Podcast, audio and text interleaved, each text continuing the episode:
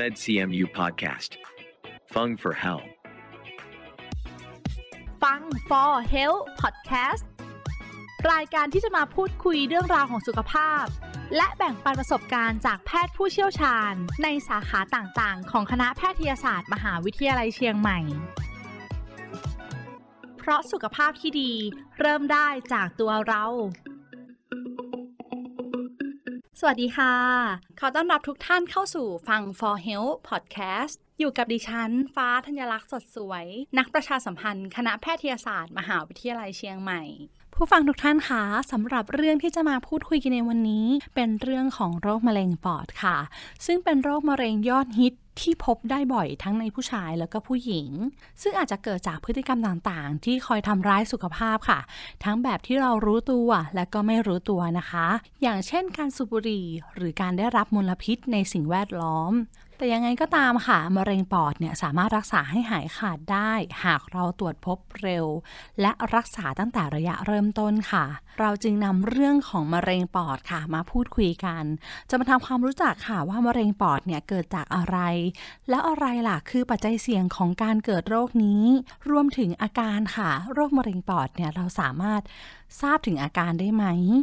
และวิธีการรักษาในปัจจุบันค่ะมะเร็งปอดรักษาโดยวิธีใดบ้างซึ่งอาจารย์หมอนะคะก็พร้อมที่จะให้ข้อมูลกับผู้ฟังทุกท่านแล้วค่ะขอต้อนรับรองศาสตราจารย์แพทย์หญิงบุษยามาศชีวสกุลยงหัวหน้าหน่วยมะเร็งวิทยาภาควิชาอายุรศาสตร์คณะแพทยศาสตร์มหาวิทยาลัยเชียงใหม่ค่ะ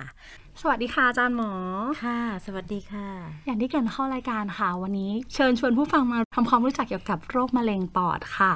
ก่อนอื่นอยากจะรู้ว่ามะเร็งปอดเนี่ยเกิดจากอะไรได้บ้างคะค่ะก็มะเร็งปอดนี่มีความสำคัญมากเลยนะคะเพราะว่าเป็นสาเหตุที่พบเยอะนะคะติดอันดับหนึ่งในสิบเลยแล้วก็บางทีเนี่ยอาจจะไม่ใช่เป็นอันดับหนึ่งนะคะไม่ได้พบบ่อยอันดับหนึ่งเพราะว่าของเราเนี่ยประเทศไทยเราเนี่ยอันดับหนึ่งของเราเป็นมะเร็งตับกับมะเร็งท่อน้ำดีในตับแล้วก็ผู้หญิงก็จะเป็นมะเร็งเต้านมนะคะแต่มะเร็งปอดนี่จะติดอันดับอยู่หนึ่งในสิบหรือว่าหนึ่งในห้านะคะแต่ว่าอัตราการเสียชีวิตนะคะไม่มีใครแซงมะเร็งปอดได้เลยค่ะทั่วโลกนะคะก็คือเป็นมะเร็งปอดแต่ประเทศไทยเนี่ยมะเร็งปอดกับมะเร็งตับอัตราการเสียชีวิตนี่คู่ขี้กันเลยค่ะ oh. เพราะฉะนั้นมันก็มีความสำคัญมากเลยที่เราจะต้องรู้จักเขานะคะทีนี้สาเหตุของมะเร็งปอดเนี่ยก็ถ้าเป็นสมัยก่อนนะคะก็คือเป็นจากบุหรี่เพราะบุหรี่เนี่ยเป็นสารก่อมะเร็งที่สำคัญที่สุดพอพูดถึงมะเร็งปอดเราก็จะคิดถึงบุหรี่ตามกันมานะคะแต่ว่าในปัจจุบันเนี่ยไม่สูบบุหรี่อ้าวแล้วทำไมเป็นนะคะเพราะฉะนั้นสาเหตุมันก็มีหลากหลายก็สาเหตุอันดับรองลงมาก็คือเป็นแก๊สเรดอนนะคะก็คือแก๊สเรดอนเนี่ยมันจะเป็นสารที่มันมีอยู่ในตามพื้นดินซึ่งบางทีเราก็ไม่รู้ว่าสถานที่เราอยู่เนี่ยมันมีแก๊สเรดอนหรือเปล่าเพราะว่ามันเป็นการสลายตัวจากกัมมันตภาพรังสีพวกยูเรเนียมอะไรอย่างเงี้ยนะคะแล้วก็ยังจะมีพวกสารมลพิษอีกนะคะมลพิษก็อย่างเช่นว่าอย่าง พี เอ็ม นะคะ พี เอ็ม สองจุดห้า หรือว่าพวกสารพิษจากโรงงานนะคะแอสเบสตอสอะไรอย่างเงี้ยเป็นต้นหรือว่าคนที่เคยเป็นโรคปอดหรือว่าเคยเป็นโรคถุงลมโป่งพองหรือว่าเป็นพวกของเคยติดเชื้อวัณโรคมาก่อนอะไรเงี้ยมันก็เป็นสาเหตุได้แล้วก็สำหรับเรื่องพันธุกรรมเนี่ยเขาก็กำลังสนใจกันอยู่นะคะแต่ว่าก็ยังไม่ถึงกับยังไม่บอกบ่งบอกว่าจะเป็นสารตัวไหนกลุ่มยีนตัวไหนที่จะเป็นมะเร็งปอดอย่างชัดเจนเพราะว่าแต่ละประเทศก็มีการทดลองแล้วมันปรากฏว่ามันไม่ไม่ได้ร้อยเปอร์เซ็นต์ในทีเดียวนะคะแต่ว่าอันที่สำคัญว่าเราไม่สูบบุหรี่แล้วทำไมเราเป็นอันนี้เคยได้ยินคำว่าบุหรี่มือสองใช่ไหมคะเคยค่ะอาจารย์หมอก็คือว่าคนที่ไม่สูบบุหรี่แต่อยู่ใกล้ชิดคนที่สูบบุหรี่นะคะโดยเฉพาะผู้หญิงเนี่ยนะคะถ้าเราอยู่ใกล้ชิดคนที่สูบบุหรี่แต่เราไม่สูบกลายเป็นว่าผู้หญิงเนี่ยความเสี่ยงจะเป็นมากขึ้นนะคะแล้วก็ตอนนี้ที่มาแรงก็คือในเรื่องของ พี เอ็ม นี่แหละค่ะเพราะว่า พี เอ็ม เนี่ยมันเป็นอนุภาคที่เราหายใจเข้าไปทุกวันทุกวันนะคะแล้วมันก็อาจจะมีการสะสมก่อให้เกิดการกลายพันธุ์นะคะแล้วก็กลายเป็นมะเร็งปอดได้ซึ่งตอนนี้นะคะมะเร็งปอดเนี่ยเกิดจาก พี เอ็ม เนี่ยมันได้รับการยืนยันจากองค์การอนามัยโลกแล้วนะคะว่าเป็นสารก่อมะเร็งค่ะโอ้โหเพราะฉะนั้นไม่ได้ไกลตัวพวกเราแล้วไม่ได้ไกลตัวเลยค่ะอย่างที่ฟังอาจารย์หมอเล่ามานะคะเราเคยคิดว่าเมื่อก่อนเนี่ย คนคนหนึ่งโอกาสที่จะเป็นโรคมะเร็งปอดเนี่ยดูห่างไกลหรือผู้หญิงที่ไม่ได้ยุ่งเกี่ยวกับการสูบบุหรี่หรือคนในครอบครัวไม่มีใครสูบบุหรี่เลยโรคมะเร็งปอดน่าจะห่างไกลตัวเขาแต่พอปัจจุบันเนี่ยสภาพอากาศทุกอย่างส่งผลทำให้คนคนหนึ่งเนี่ยเป็นมะเร็งปอดได้ไม่ยากหรือผู้หญิงได้รับควันบุหรี่มือสองจากคนข้างๆคนในครอบครัวเนี่ยก็ทำให้การเป็นโรคมะเร็งปอดมันใกล้ตัวเข้ามาใช่แล้วก็ค่า พี เอ็ม นะคะอาจจะเกิดจากเราจุดธูปจุดเทียนนะมันก็เป็นขมอบเป็นอะไรขึ้นมาใช่ไหมคะหรือว่าผู้หญิงเนี่ยถ้าไปทำอาหารในครัวปิดอย่างเงี้ยไม่มีการระบายอากาศที่ดีก็ทำให้มีความเสี่ยงได้เหมือนกันค่ะค่ะอาจารย์หมอคะมาถึงตรงนี้ค่ะปัจจัยเสี่ยงเราพอจะรู้แล้วค่ะแล้วอาการนำค่ะเราสามารถทราบได้ไหมคะว่าเอ๊ะอาการแบบนี้จะเข้าข่ายหรือเปล่าบางคนแค่รู้สึกไอนี่จะเป็นมะเร็งปอดหรือเปล่าคืออาการนะคะถ้าเราแบ่งคร่าวๆเนี่ยก็อาจจะแบ่งออกไปได้เป็นสี่อย่างค่ะอันแรกก็คืออาการที่มันไม่เฉพาะเจาะจงไม่เฉพาะเจาะจงเช่นอาจจะมีปวดตามตัวปวดเมื่อยน้ำหนักลดอ่อนเพลียนะคะอันนี้ก็คือเป็นอาการทั่วๆไปนะคะอันที่สองก็คือเกิดจากตัวมะเร็งเองนะคะเช่นมะเร็งไปอยู่ตรงกลางหลอดลมก็ทำให้เราไอเรื้อรังหรือว่าไอเป็นเลือดไปอุดตันก็ทำให้มีอาการหายใจเหนื่อยขึ้นมาหรือว่ามีต่อมน้ำเหลืองก่อนมีก้อนโตขึ้นมาเราก็คลำขึ้นมาได้นะคะนี่เป็นอาการที่สองทีนี้อาการที่สามก็คือเกิดจากการแพร่กระจายของตัวมะเร็งบางทีเนี่ยตัวแม่ของมะเร็งเนี่ยมันไม่นิดเดียวนะคะแต่ว่าแพร่กระจายไปที่กระดูกแล้วก็ปวดหลังปวดเอวอะไรเงี้ยหรือว่าไปที่สมองก็เกิดอาการอ่อนแรงเซหรือว่ามีขึ้นไส้อาเจียนนะคะทีนี้อันที่สี่ก็คือว่าเกิดจากสารเคมีที่หลั่งเป็นพิเศษ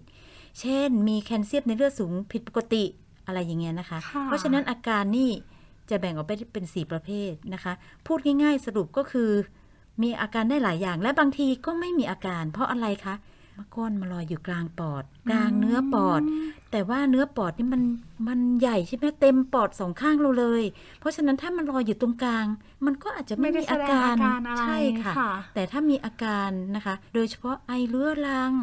ไอเป็นเลือดร่วมกับน้ำหนักลดอ่อนเพลียอะไรเงี้ยต้องรีบมาพบแพทย์ไม่ต้องรอให้มีอาการครบนะคะให้มีอาการครบค่ะแต่บางครั้งนะคะท่านอาจจะไม่ใช่เป็นมะเร็งนะคะท่านอาจจะเป็นแค่ติดเชื้อทางเดินหายใจส่วนบนหรือท่านอาจจะเป็นโควิดแต่ขอให้เราได้มาพบแพทย์ก่อนใช่ค่ะถ้าอาการมันไม่หายไปนะท่านต้องมาปรึกษาแพทย์นะคะแล้วก็ถ้าใครมีความเสี่ยงนะคะโดยเฉพาะที่สูบบุหรี่หรือว่าอายุมากเนี่ยต้องมาปรึกษาแพทย์โดยด่วนเลยนะคะค่ะอาจารย์หมอคะมะเร็งปอดกับวัณโรคนี่แตกต่างกันยังไงคะค่ะวัณโรคนี่คือเกิดจากการติดเชื้อวัณโรคทีบีที่เราคุ้นเคยกันนะคะ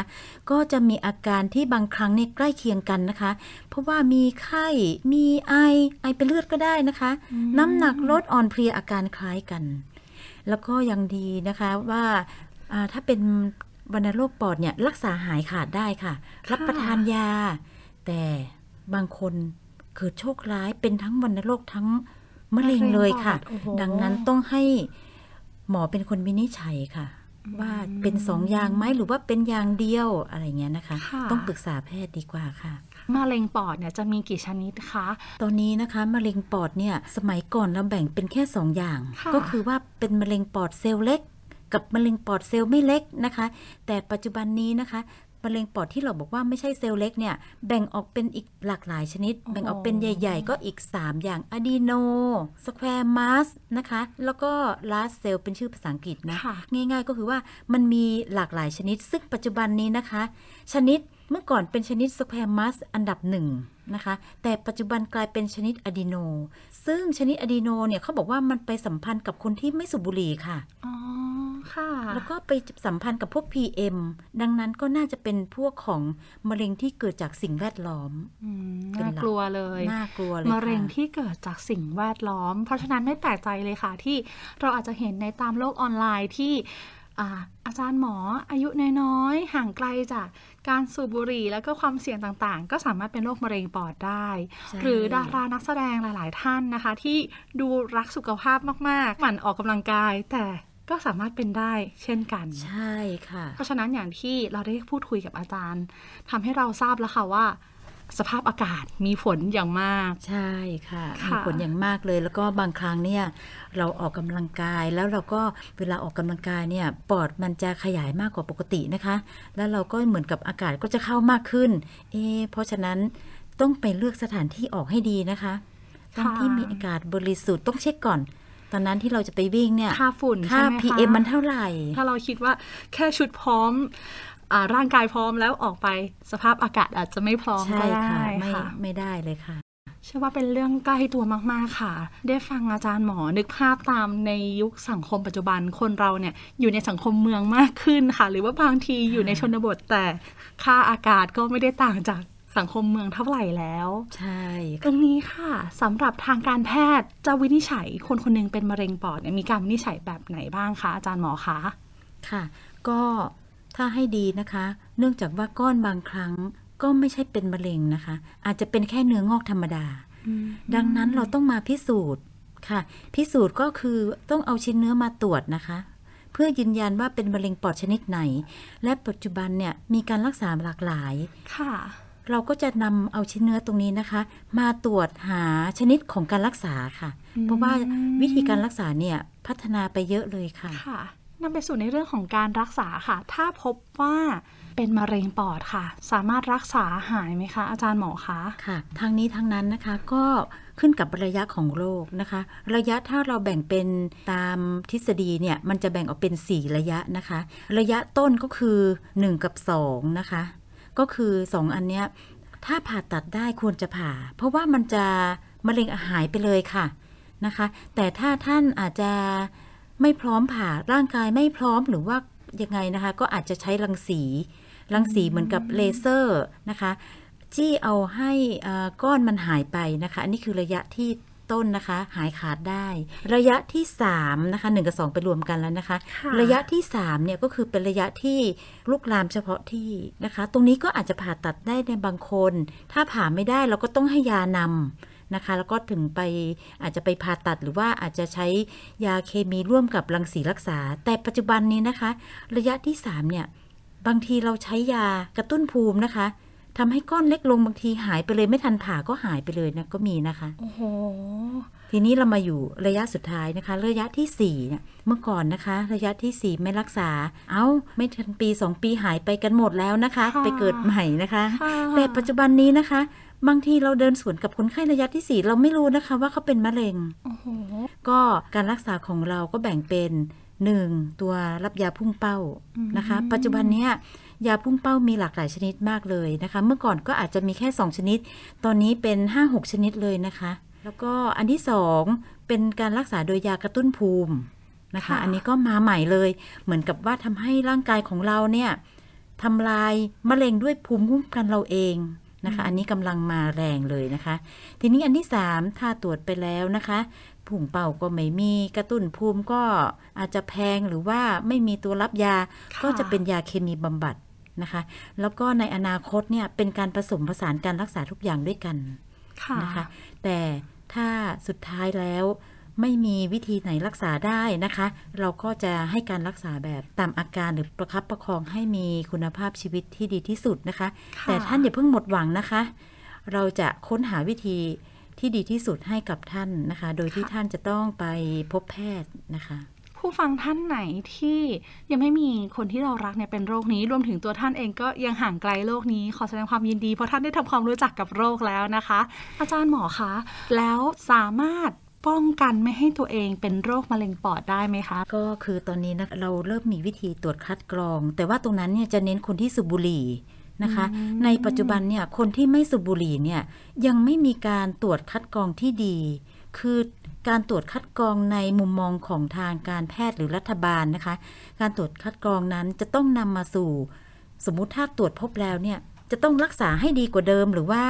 มีการรอดชีวิตที่ดีขึ้นเขาถึงเรียกว่าเป็นวิธีการตรวจคัดกรองดังนั้นจะไม่ใช่เป็นการตรวจคัดกรองในมุมมองของประชาชน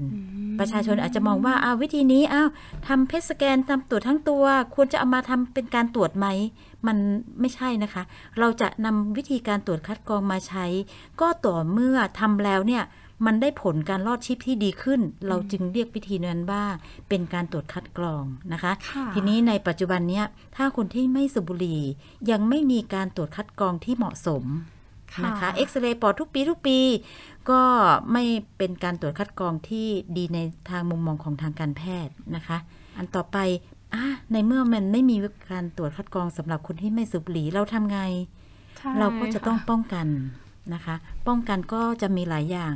อันแรกนะก็สิ่งแวดล้อมค่ะทำไงดีคะเราเราก็ไม่รู้จะทำไงเนาะเพราะว่าอากาศมันเป็นของทุกคนนะบางทีคนเผาเผาจะไม่อยู่ในพื้นที่เดียวกับขยะมันไม่ใช่เรานะคะเพราะฉะนั้นเราก็จะทำยังไงต้องให้รัฐบาลช่วยตรงจุดนี้นะคะแล้วก็ตัวเราเนี่ยก็ต้องดูนะคะเราจะไปไหนมาไหนเมื่อก่อนจะดูเลิกดูยามเนาะเดี๋ยวนี้ไม่ใช่จะต้องดูค่า พี เอ็ม ก่อนแล้วคุณออกบ้านไหมนะคะถ้าออกบ้านก็ต้องใส่ เอ็น เก้าห้า นะคะเพราะแมสธรรมดามันไม่ป้องกัน พี เอ็ม นะคะมันรอดเข้าไปได้นะคะแล้วก็เราก็ต้องช่วยกันลด พี เอ็ม โดยที่ว่าเราก็ไม่ต้องไปอาจจะสมมติถ้าไปเดินทางไปอาจจะใช้สาธารณะหรือว่าเอาไปกันหลายๆคนก็ลดค่า พี เอ็ม ได้นะคะแล้วก็รักษาสุขภาพไม่แข็งแรงนะคะก็คือนอนหลับพักผ่อนให้เพียงพอกินอาหารที่มีสุขภาพดีนะคะแล้วก็ในเรื่องของการออกกำลังกายแต่เหมือนที่อธิบายไปก็ต้องเลือกอากาศที่มันเหมาะสมอะไรเงี้ยนะคะแล้วก็ท่านก็ต้องแบบมีข้อสงสัยอะไรสังเกตอาการตัวเองถ้ามีการเปลี่ยนแปลงไปเนี่ยท่านต้องไปปรึกษาแพทย์นะคะทีนี้อีกอันหนึ่งคือเรื่องของเรดอนที่พูดไปในความจริงมันทั่วโลกที่เขาถือว่าเป็นอันดับสองเนาะแต่เราไม่รู้ค่ะว่าตรงที่เราบ้านอยู่เราอยู่ตรงไหนเนี่ยมันมีแก๊สเรดอนหรือเปล่าถ้าไม่มีการวัดนะคะเราก็อาจจะต้องให้บ้านไม่มีรอยรูรั่วเนาะมันปิดให้มิดชิดขึ้นปิดให้มิดชิดหรือว่าอาจจะต้องมีบ้านสามฤดู